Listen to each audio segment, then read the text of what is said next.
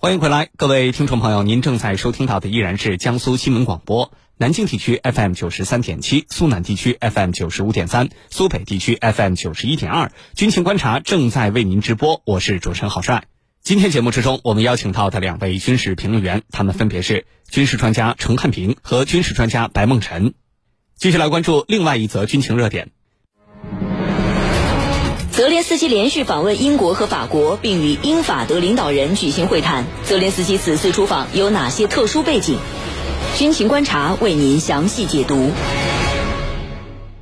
据《环球时报》报道，二月八号，乌克兰总统泽连斯基搭乘英国皇家空军的 C 十七运输机访问英国，这也是自俄乌冲突以来泽连斯基首次访问英国，也是他第二次公开出国进行访问。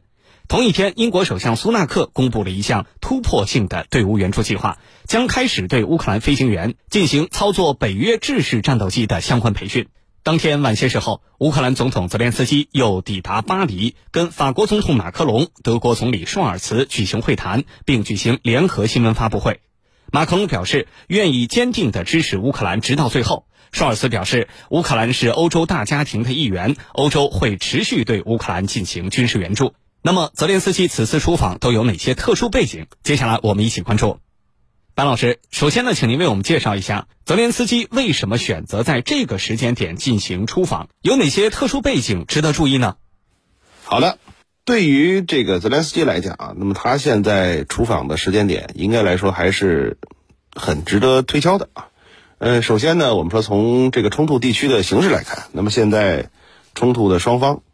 主要还是在对之前的这个损失来进行补充，那么就是说，这个冲突整体的形势还是相对比较稳定的啊。当然，这个西方和乌克兰的情报机关呢，都认为在这个二月底啊，二月二十四号前后，那么可能会有新的这个大规模攻势出现。呃，那么在这种情况之下呢，我们说泽连斯基希望能够抓住冲突之前的这一些区域，那么来进行一个这种出访。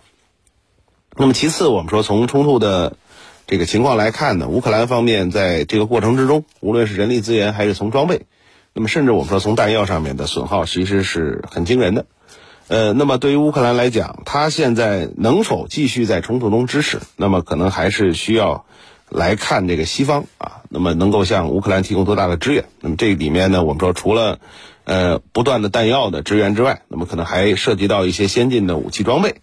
啊，比如说之前那个乌克兰方面，至少理论上讲获得了西方在比如说重型坦克，啊，在这个重型坦克装甲车辆，在这个甚至我们说防空反导装备上面的一些保证，啊，那么当然了，乌克兰方面现在还是希望从西方获得比如先进战机，啊，比如说水面和水下的这些相关的作战舰艇这些方面的支持，呃，那么从这个角度来讲，乌克兰方面当然是希望能够从欧洲啊，首先打开一个局面。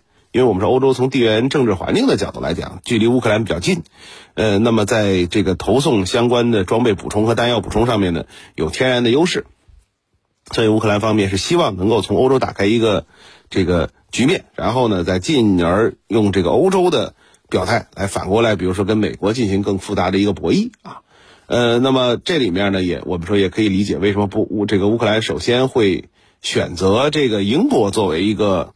呃，这个目的地啊，那么我们说英国方面在这个欧洲，它的一个呃地位比较特殊。虽然我们说英国方面一方面在脱欧，但是它呢，在这个呃就是援乌的问题上，又一直是宣称自己是所谓欧洲的在这个方面的这个引导者啊。那么这块呢，我们说欧洲方面应该来讲，呃，也看到了这次英国在这个口头上面做的很多保证啊。你比如说，至少说是这个宣称没有这个。呃，关闭啊，这个援助，比如说战斗机上面的大门，呃，但是呢，我觉得总的来讲，欧洲现在各个国家啊，即便是这个拥有比较强的工业实力和军事实力的，像英法德，那么互相呢也采取了一种这个彼此观望，那么这种态度，那么避免了自己作为第一个，那么同时呢也避免落在其他国家的后面，所以我觉得在这个过程之中呢，整个欧洲的态度，不同国家的态度。那么存在着更多的观望和等待的可能性。那么这个局势呢，应该也是很微妙的。但是这种微妙或者这种，呃，援助的这个拖延，那么对于乌克兰来讲，那么当然是一个这个很不好的情况，甚至会直接影响乌克兰能否在冲突中坚持啊。所以我们说这个呃泽连斯基呢也希望利用自己的出访，来迅速的改变这个欧洲这些国家，尤其是主要国家的态度啊。那么呃，当然我们说欧洲主要国家在口头上面的支持，那么保证还是很多的，但是呢，呃，具体落到现实之中，我们说包括从呃之前保障的主战坦克上面，我们也看到从这个。大家所普遍的要支持像豹二这样的三代主战坦克，到现在突然开始发现豹一，啊这样的坦克倒成了主力。那么即便豹一呢，可能也要几个月之后才能够这个逐渐的抵达。所以我觉得对于乌克兰来讲，那么呃利用这种所谓元首外交的方式，那么试图打开局面，倒是也一个很正常的选择。好的，主持人，谢谢白老师的介绍。我们先来说说泽连斯基此次出访的第一站英国。就在泽连斯基访问英国的这一天，英国首相苏纳克宣布了要为乌克兰飞行员提供北约战斗机的培训。如果我没有记错的话，英国这是第一个向乌克兰提供北约战机培训的国家啊。那么对此我们如何解读呢？而且英国一方面呢说不会向乌克兰提供英国的战斗机，一方面呢又提供北约战机的培训，这到底是什么意思呢？郑教授，您怎么看？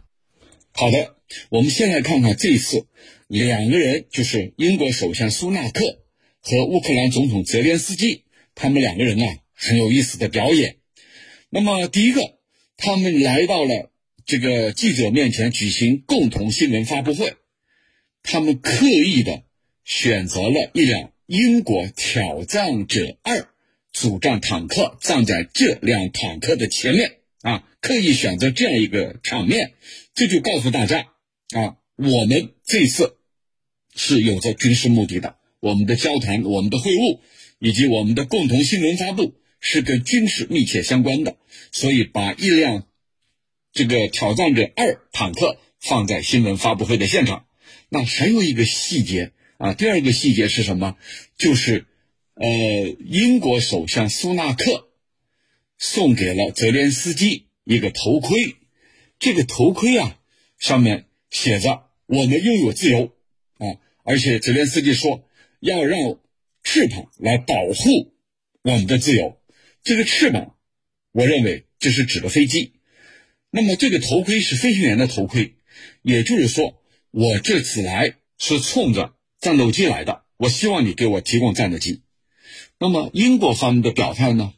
苏纳克说，任何可能都不能排除。而且他下令要检查一下，看看有哪些战机可以给乌克兰提供的。结果他这个话一说呀，国防大臣华莱士就出来讲话了，他排除了立刻向乌克兰提供战机的可能性。他说，任何型号的战机如果要提供给乌克兰的话，那至少得大半年的时间。他说，现在我们要做的就是。专注于向乌克兰提供远程导弹和无人机，那么也就是说，飞机在不在里头？不在里头啊。那么，英国的前首相约翰逊也不甘寂寞，他说：“我们可以向乌克兰提供一百架台风战机。”但是华莱士反驳了他的这个说法啊，你站着说话不腰疼，你现在不是首相了，你在这里胡言乱语的，给我们添麻烦。所以华莱士就反驳了约翰逊的这个说法，说这个说法是不切实际的，我们根本不可能提供这样的战机，因为台风战机是由英国、西班牙、德国、意大利四个国家联合研制的。那么在向乌克兰提供之前，我们得跟伙伴们商量商量，不能我自己就做出这样的决定啊。那么这是华莱士出面反驳的。那么现在问题是，你英国。不向这个乌克兰提供战机，但是给他提供飞行员培训，这又是什么个意思呢？其实我认为这是退而求次的做法。什么叫退而求次？你要战机，不太可能给你，涉及到方方面面，不太可能给你。但是呢，我先可以帮你培训，一旦有朝一日需要，你随时可以用得上，我先给你培训。所以英国呢？就开了这个先河，这是人家满怀希望来跟他要战机，而英国又掏不出来，不或者不想给他，退而求次的一个做法。算了吧，我给你培训飞行员，这也是一个很好的举动。万一哪一天需要，随时可以用上。这是英国呀，采采取的缓兵之计啊，因为人家乌克兰是奔着一个希望去的。我认为你其他国家不提供，你英国肯定提供。你英国跟俄俄罗斯有深仇大恨，你是紧跟美国那一方，你肯定会给我提供战机，所以我奔着你来的，冲着这个希望来的。但没想到你不提供，不提供，那英国人耍了一手，就算了吧，我给你培训。飞行员，那这就是说以此来安慰乌克兰方面。其实这个做法，在我们中国人看来是什么呢？有一个成语非常非常贴切，我想军迷们已经猜到了，叫画饼充饥。你要战机吗？我暂时没有，我先给你培训飞行员。但是这个飞行员培训回去以后没有战机，算什么呢？这不就是画饼充饥吗？这不就是忽悠吗？所以你看，西方集团一个劲的让乌克兰跟俄罗斯去消耗、去对抗，最终西方国家从中收获战略红利，这就是他们的目的。主持人，军迷时间，军迷时间。我看到有军迷朋友讨论说，最近呢，法国方面的态度也很值得琢磨。法国总统马克龙呢，之前一直主张跟普京保持对话，而在去年夏天呢，他还发表了西方不应该羞辱普京的言论。据说当时这个事情啊，还激怒了乌克兰方面。不过现在马克龙的态度有了巨大的变化。前段时间，马克龙率先向乌克兰提供西方装甲车啊。那么对于法国方面态度的转变，我们如何来解读？白老师，您怎么看？法国的态度，我觉得一直是，其实并没有太多变化。那么，法国在口头上面，我觉得不光是法国，法国和德国在口头上面始终希望能够尽快的，我们说是获得一种这个局势的稳定啊。那么，从这个援助的角度来讲，法国和德国的情况跟欧洲的大部分国家是不一样的，它有自己的军事工业。那么，因此呢，法国和德国一方面当然有。这个政治势力，包括军方，包括军事工业体系，希望从援助乌克兰里面获得一种对本国装备的宣传。所以我们看到法国之前提供，你比如说凯撒卡车炮，包括提供勒克莱尔坦克，还有呢就是现在提出所谓的可以提供法制战机啊，幻影也好，阵风也好。那么这些呢，其实我们看到都是法国自己的装备。那么如果在这个冲突的区域，那么有比较好的表现的话，那么未来在国际军援军贸市场上当然是有好处的。这个我们觉得是法国方面一直有这方面的考虑。那么，当然法国实际提供的装备，这个是考虑就比较复杂了。一方面，我们说法国自己也有国防需求。那么，法国的装备体系虽然有比较强的产能，但是这个产能跟冲突的消耗相比还是比较小的。所以，我们也看到之前法国在欧洲一些国家，你比如像这个丹麦等，把法制的凯撒。提供给乌克兰之后，转头就购买了以色列的火炮。那么法国的军工企业马上出来，这个进行这个愤怒的这个指责啊。那么这些，我觉得其实法国方面也看得出来，如果说在这个提供的装备的数量和质量，呃，甚至已经超越自己马上能够拿出的装备的情况之下，或者从法国的现役装备和弹药的库里面去提供呃比较多的援助的话，那么最后反过来有可能会导致法国自己。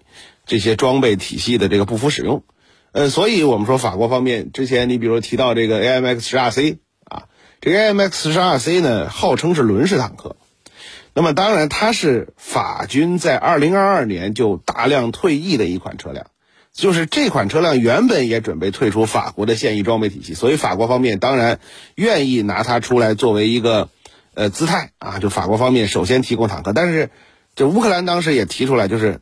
KMS 十二 C 虽然号称是轮式坦克，叫坦克，但它确实不是乌克兰方面所希望尽快获得的主战坦克啊。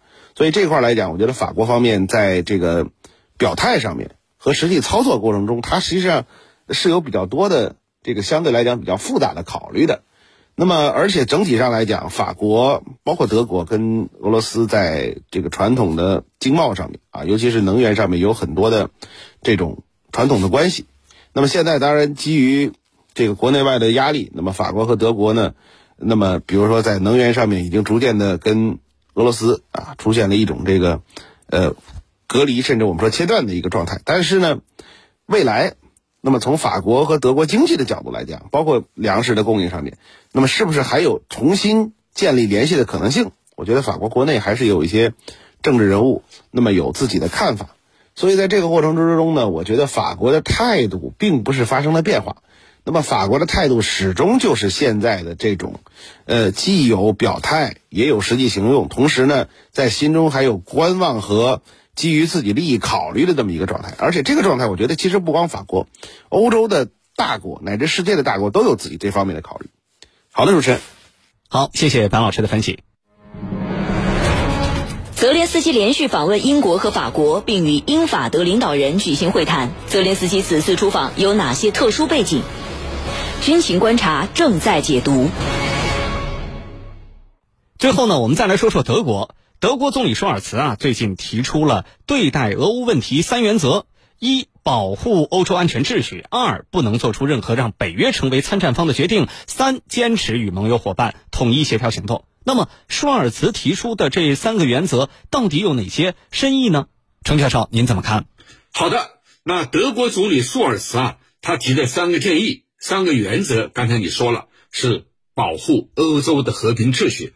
那么这句话，我认为也很好理解，理解是什么？就是欧洲的和平秩序不能因为俄乌冲突出现了扩大化而受到影响。我想这句话是非常贴切的。假如俄乌冲突进一步扩大，超出了范围，扩大到了欧洲的其他的版图，特别是导致大量难民的产生，那么欧洲的和平秩序很有可能失控。所以他提出了三条原则，这是第一条，一定要保护好欧洲的和平秩序，否则你们一个劲的去拱火去。呃，火上浇油，那很有可能失控，导致于冲突扩大。第二个呢，就是不能做出任何让北约成为参战方的决定。如果北约参战，那就意味着俄罗斯跟北约直接交锋。那么，俄罗斯跟北约交锋，北约三十个成员国，俄罗斯只有一家。一旦俄罗斯处于绝对的劣势的时候，保不齐。人家俄罗斯会动用核武器，这是逼上梁山的做法。他被逼无奈，最终会采取这个做法。那目前还不会，但是如果你北约参战，一方面很有可能态势整个战场态势失控；那另一方面，你把俄罗斯逼急了，让他走投无路了，他必然会采取这样的步骤。其实俄罗斯已经多次发出了威胁，而。欧洲方面最害怕的就是这一点，因为最终倒霉的是欧洲，而不是美国。美国在背后不断的拱火，火上浇油，那最终由欧洲人来买单。这是第二个，第三个就是他所说的坚持和盟友伙伴统一协调行动。那么这一点啊，就是说我们盟友之间要协商好啊，我们不要单独做出决定。因为整个欧洲如果出现了地缘政治危机、地缘军事对抗，倒霉的是大家。所以哪一个国家不要冒尖？我想这一点他更是有所指，就是敲打英国。我们都在欧洲体系里头，我们都是北约的成员。虽然你退出欧盟了，但是我们需要统一、统一步调、统一行动。万一因为哪一方冒进而得罪了俄罗斯，把整个北约拖进来，那。一切都失控了，因为北约的规章里头有一条：如果北约是某一个成员国受到袭击，被视为是对整个北约的袭击，那么这就是说，任何一个伙伴不要单独行动，更不要冒进。一旦你冒进，后果不堪设想。所以，德国总理舒尔茨发出的这三个原则，等于是三个警告。我认为，对一些企图冒进的，像波兰。波罗的海三国还有英国，这就是一个很好的敲打，警告他们不要冒进。我们有事儿商量着办，绝对不要单独采取行动，要不然你把整个北约、把整个欧盟拖下水，那么大家都跟着倒霉。我想这是舒尔茨所反复强调的这三点原则的深刻含义。